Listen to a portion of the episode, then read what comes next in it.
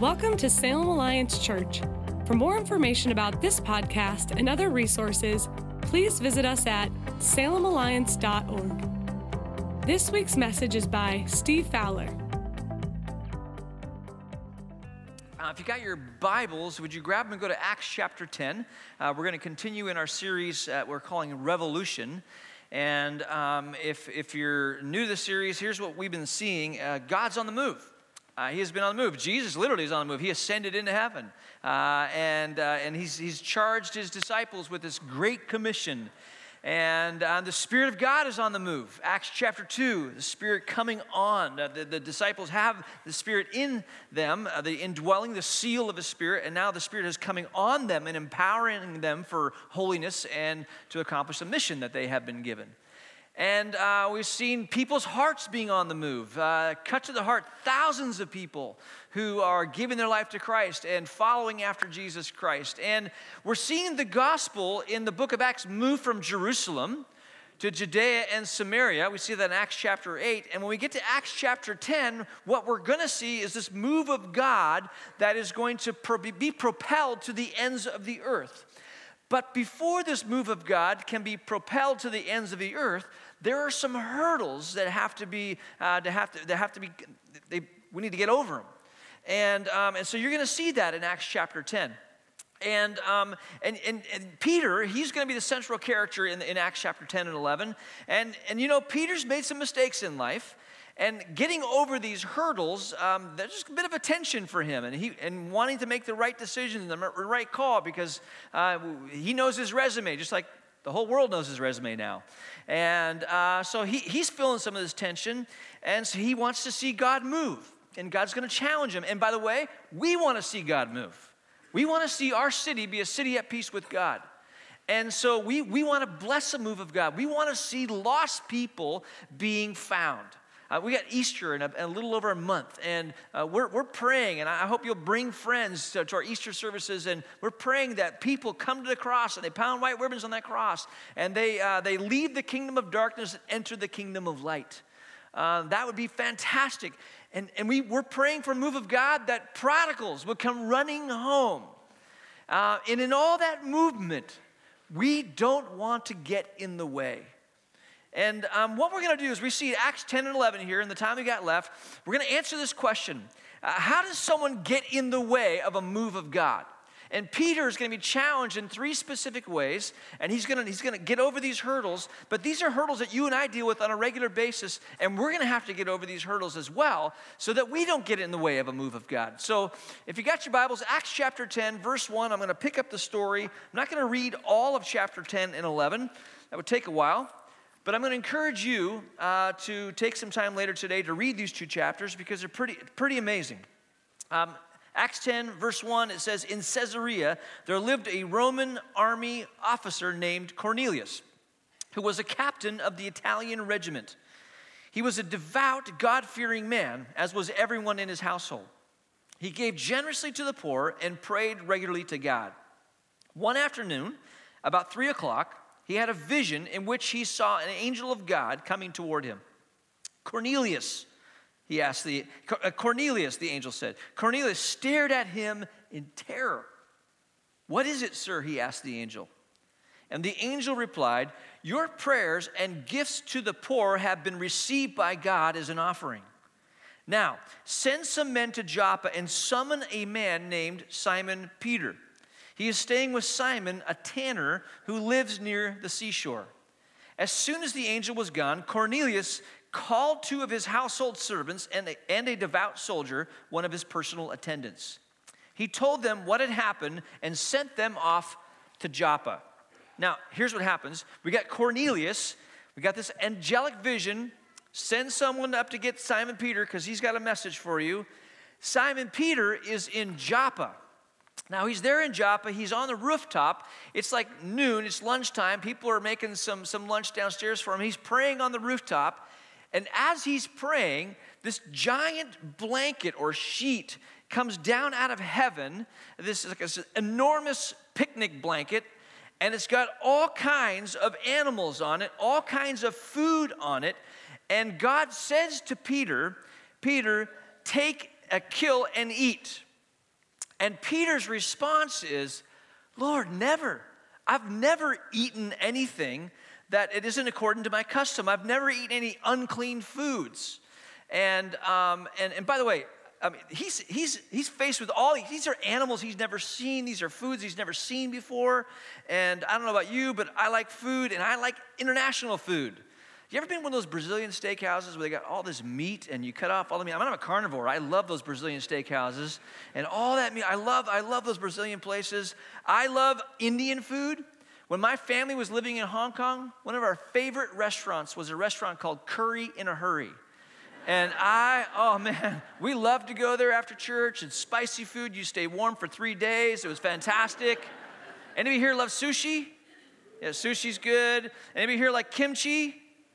Uh, like three you do? Okay. Ki- kimchi, if you don't know, kimchi is Korean. It's like cabbage that's soaked in battery acid, and it, uh, it, it definitely leaves a mark.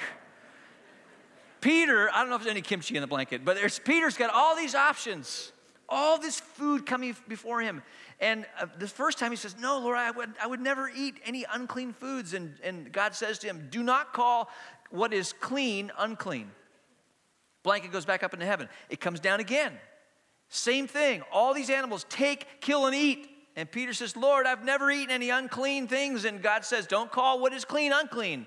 Happens a third time. And when this vision is over, Peter's trying to figure out what is this about?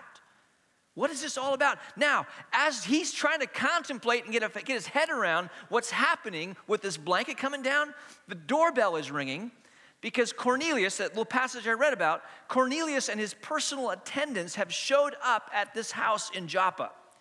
And, and the Spirit of God speaks to Peter and says, Don't be afraid to go with these men. Uh, I've sent them.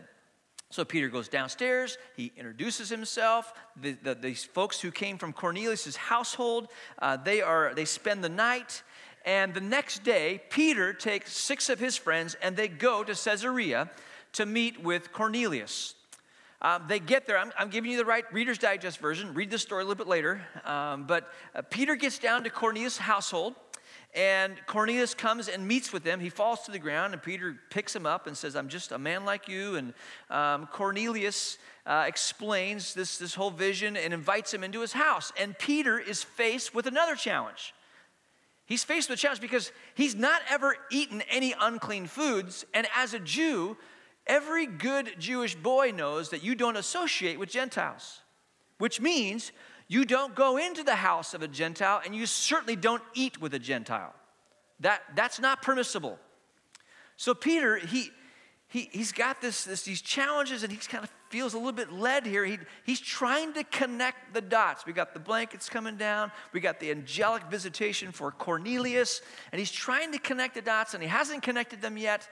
Um, but he goes, he takes the risk, and he does go into Cornelius' household, uh, into his house, and, and he begins sharing the message of the good news of the gospel of Jesus Christ. And as he's sharing, the Spirit of God comes on uh, in power upon the people who are listening. And as this is like Acts 2 revisited, the sequel, Acts 10, the Spirit of God comes, and now these people, these Gentiles in Cornelius, Cornelius' household, they are, are praising God and speaking in different languages and speaking in tongues. And, um, and Peter is blown away by this because he's never seen this before. He's never seen the Spirit. He's seen the Spirit come on Jewish people, but he's never seen the Spirit come on Gentiles. And so he's blown away and kind of in those, well, we got water. So uh, let's, let's baptize. And by the way, this is the one time in Scripture that you will see that someone is baptized in the Spirit before they're baptized in the water. Uh, it, God, God has a way of interrupting our, our plans and the way things go, and He, he changes the order on Peter.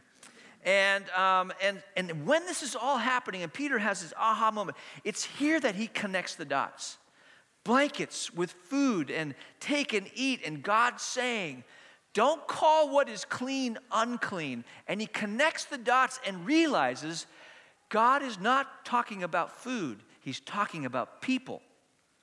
He's talking about, don't call Gentiles unclean.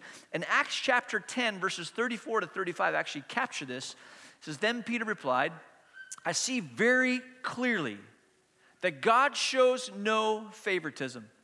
In every nation, he accepts those who fear him and do what is right.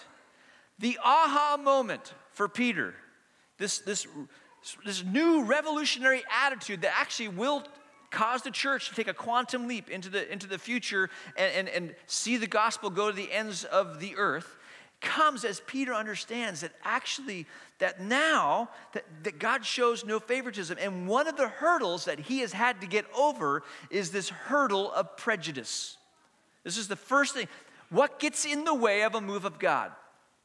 Prejudices, our stereotypes, our racism, like that gets in the way of a move of God. And God shows no favoritism. And by the way, friends, you will see that cover to cover in Scripture. Uh, Deuteronomy chapter 10 says, Our God shows no partiality and accepts no bribes. Second Chronicles, with the Lord our God, there is no injustice or partiality or bribe. Romans chapter 2, New Testament, our God does not show partiality. God has, he shows, he has no favorites. He, he sees, he loves all people. God so loved the world. And yet, oftentimes, what happens, what gets in the way of a move of God is our, our prejudice or our, our, our, feelings about people who think differently than us or look differently than us and talk differently than us. And friends, this often shows up in some very ugly ways. It shows up in what, in what uh, some people call there's this unconscious bias towards other people. There's this stuff that kind of flows out of us and we don't even know it's flowing out of us. And then there's conscious bias.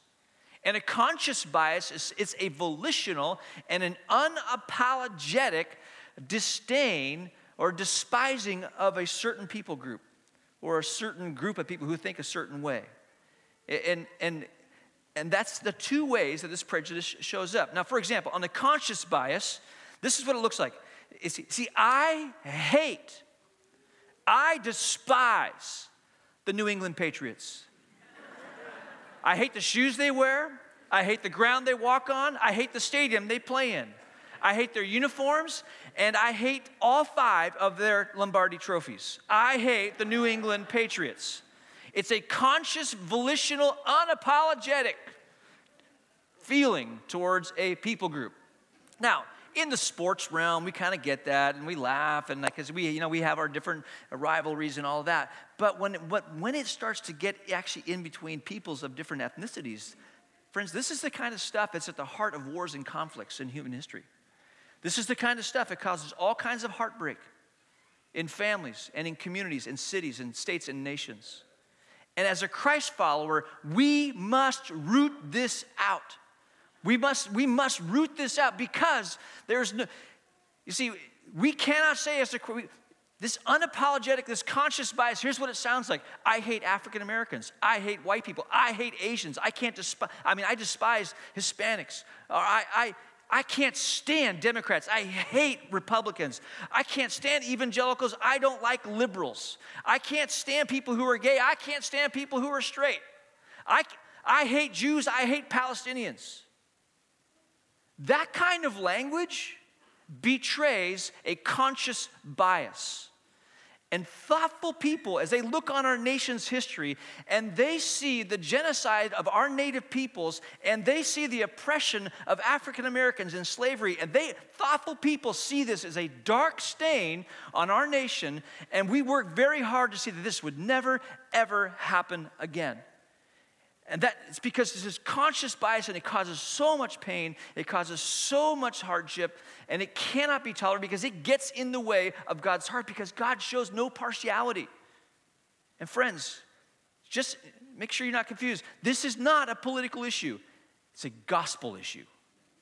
It's a gospel issue. God shows no partiality. So our conscious bias has to be rooted out. There's no room for that in the family of God and it will get in the way of a move of God. But, but the unconscious bias, see, that's harder to get your finger on. That's harder because it just come, kind of comes out of. See, I make snap judgments. You probably don't have this problem, but I have this. I, I call it intuition. I see someone, or I, I, I have this idea. I, yeah, that's, a good. That's a bad idea. No, that, that person's this way, or this person's this way. It's an unconscious bias. I don't even know I'm doing it. And it, researchers study this, and they find it all the time. Uh, there's this, I think every two years there's this project that's done. They invite 12 CEOs uh, of a Fortune 500 company into a listening room, and they, uh, 11 of those CEOs are men, and one is a woman. And when all 12 are in the room, they announced to the 12 that one of the CEOs could not make it but sent their assistant. And then they asked the question offline who do you think the assistant is? 90% of the CEOs say it's the woman. It's an unconscious bias that a woman wouldn't be a CEO. Or take hospitals. Emergency rooms have been studied, and what they found in emergency rooms is that Caucasian patients with their injuries come in and they actually get more medication for their injuries than do African Americans and Hispanics. When medical personnel were told this, they were livid and demanded that that research be done again just to make sure. They just couldn't believe it. It was done again with the exact same results. HR directors, who are supposed to be the champions of diversity, have been studied. And what's been found is that HR directors will end an interview with someone who's Hispanic or African American 25% of the time quicker than, than they would with a Caucasian. It's an unconscious bias. We don't even know we're doing it. I, I, went online and took an assessment for myself to see kind of where I'm at. And what I discovered is I have a low grade unconscious bias within me. And I've got to root it out. I have to because I'm making judgments about people and about ideas. And, um, and I always think I'm right. I've, I've got this problem. And here's the deal you do too. So, part of the issue of getting over this hurdle of prejudice is simply being self aware, understanding that as a Christ follower, this, in, this, this prejudice, this racism must be rooted out for the sake of the body of Christ and for the sake of God's movement as He seeks to accomplish His will, may, that we might be an echo of heaven. You know, your kingdom come, your will be done on earth as it is in heaven. So we have to root it out. And Peter, he gets over this hurdle. Jews don't hang out with Gentiles. Jews don't go in the house of a Gentile. Jews don't eat with Gentiles. Yet Peter, he, he's connected the dots. Oh, the blanket. I see that God shows no favoritism. May we as his people see that the same way. Here's the second thing we need to, to understand uh, that gets in the way it's this preconceived notions about how God can and must work. See, this is fascinating because Peter, uh, in, in chapter 10, towards the end of the chapter, uh, I think it's yeah, verse 45, it says, The Jewish believers who came with Peter were amazed that the gift of the Holy Spirit had been poured out on the Gentiles too, which tells you what they were thinking that the gift of the Spirit was only for Jews. And here Peter is speaking, he's sharing this message, and the Spirit comes and they're blown away. Whoa, whoa, whoa, whoa, whoa. Wait a minute here. The Gentiles get the promise as well of the Spirit? They're blown away by this, which means they had a preconceived notion that this, this gift of the Spirit was only for Jewish people. And, and now, that's typically not something that we would struggle with because we're Gentiles, right? Most of us are probably.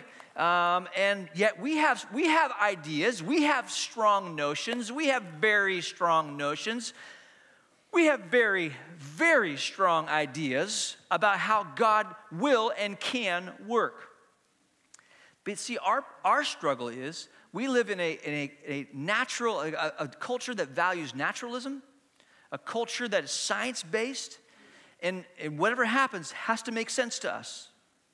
So, what happens is that when things in the spirit realm that actually transcend the physical realm we struggle with this, and what we do is we, we call it discernment, but it's not discernment. Our discernment levels have actually lowered to the level of our comfort zones. So that when something happens that's uncomfortable, we, we're tempted to say, that can't be God.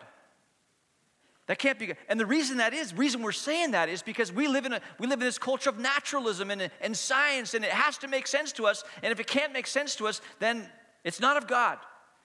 And Peter, he doesn't do any of that because he has a healthy understanding of the spiritual role. And by the way, Western, Western discipleship models are, are, are very weak in, in developing the spiritual senses. Let me explain this.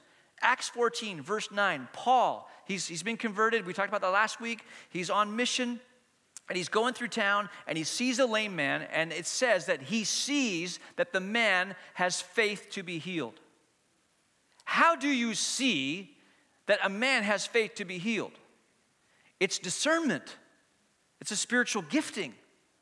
But in Western discipleship models, th- this is an area we're not, we're not used to, these currents we're not used to swimming in. So, the, seeing faith, this is a spiritual sense that must be developed because we do need discernment. We, yes, our comfort zones will be challenged when God's on the move, but we need discernment. And three great questions to ask is, is does it match the word of Christ? Does it match the, because we come under the word. Does it match God's word? Uh, is it given in the spirit of Christ? Is this someone just exalting their own ego or is Jesus being exalted? And is there fruit? What's the fruit of this? Uh, uh, the father of a friend of mine said, I don't care how expressive you are in church or how high you jump in church. I want to see you walk a straight line during the week. He's, he's talking about fruit, bless you. He's talking about fruit, and the, see, here's the thing is it match the word of Christ? Is it given in the spirit of Christ? And there, is there the fruit of the spirit? See, those are three great questions to ask when you're trying to discern something that is challenging your comfort zone. We cannot let our comfort zones be our discernment zone. Okay? So, hurdle number one, our prejudice. Hurdle number two is our preconceived notions about how God works. And hurdle number three is good old legalism. Legalism, I'll read here in chapter 11, the, the response here, because here's what's going to go on. Peter is going to go back to Jerusalem, and the people in Jerusalem are not going to be very happy about this experience. Uh, Acts chapter 1, uh, chapter 11, verse 1 says, Soon the news reached the apostles and other believers in Judea that the Gentiles had received the word of God. But when Peter arrived back in Jerusalem, the Jewish believers criticized him. You entered the home of Gentiles and even ate with them, they said. You broke the rules. We don't do that like we we don't, we don't behave like that. We don't dress like that. We don't eat like that. See, legalism and how you can identify legalism is it's anything that undermines the all-sufficient work of Jesus Christ on the cross. See, when Jesus Christ went to the cross, he declared, It is finished. The price has been paid, the work has been done. Yet there's something in us that wants to just add some layers. Yep, yep. The, the, the only way to, heaven is through Christ. And yep, there's a, here's some other things you need to know that, that you know this, this will make you righteous, and that, that's called legalism. And these Jewish believers are saying you broke the rules. If you you're not pleasing God. And legalism, this is what the Pharisees did. They took the law and added extra laws, and we're, we're guilty of doing the same thing. We add layers in and, um, and it can get in the, in the way of a move of God. Now, God's going to keep on doing what he wants to do, but he often has to use other people. And Peter, he see, Peter's connecting the dots. The blanket is coming down. What's this about food? Well, it's not about food, people. Peter, it's about people. Don't call what is clean unclean, for God shows no favoritism. And Peter he gets over every one of those hurdles. He gets over prejudice, he gets over his preconceived notions. And in Acts chapter 11, as he's confronted with legalism, he just tells his story. Guys, gals, here, here's what happened. I mean, I, an angel visited Cornelius. I saw this blanket. I go down. I start preaching. The Spirit of God comes in power. I start connecting the dots. We baptize people. We couldn't help it. God just, God did it.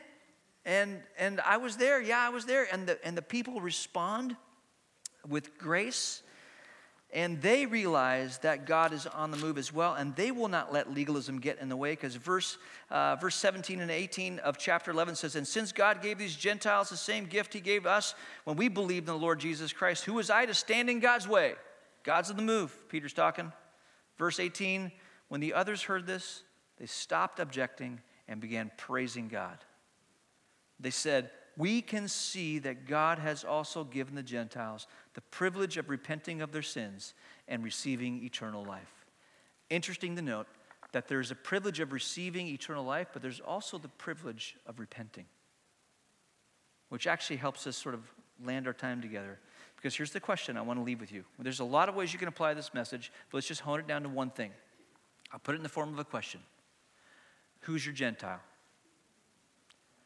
Who are the people that you look at and you see as less than, or you see as inferior, or you just despise them because of the way they think? Who's your Gentile? And once you are able to identify who your Gentile might be, then what you need to understand is you have been given a privilege. It is the privilege of repentance. And so it's repenting of that conscious or unconscious bias toward people. Because God's on the move. And He's reaching people. And I know your heart, and I know my heart longs for this to happen among us. So we can't let prejudice, we can't let preconceived notions or ideas about how God works, and we certainly can't let legalism get in the way of what God wants to accomplish among us. Let's pray about that. So, Lord, we're grateful today to witness baptisms. This story is about baptisms, people turning to you. And so we, I just thank you for each and every one of those stories. I thank you for this story. And we just invite you, Holy Spirit, to continue to pour yourself out. We give you full permission to interrupt, to astonish us, and to accomplish your purposes in our midst. Jesus, we ask that you would make a great name for yourself among us and through us. May we be a people who are in sync with you. Holy Spirit, may we be a people who are empowered and in step with you. Come, have your way among us. We pray this in your name. Amen. Salem Alliance Church is a community of Jesus followers located in downtown Salem, Oregon and we are passionate about our city being a city at peace with God. If you have a request that we could pray for, please email us at prayers at salemalliance.org. You can view today's entire service online at livestream.com backslash Salem Alliance.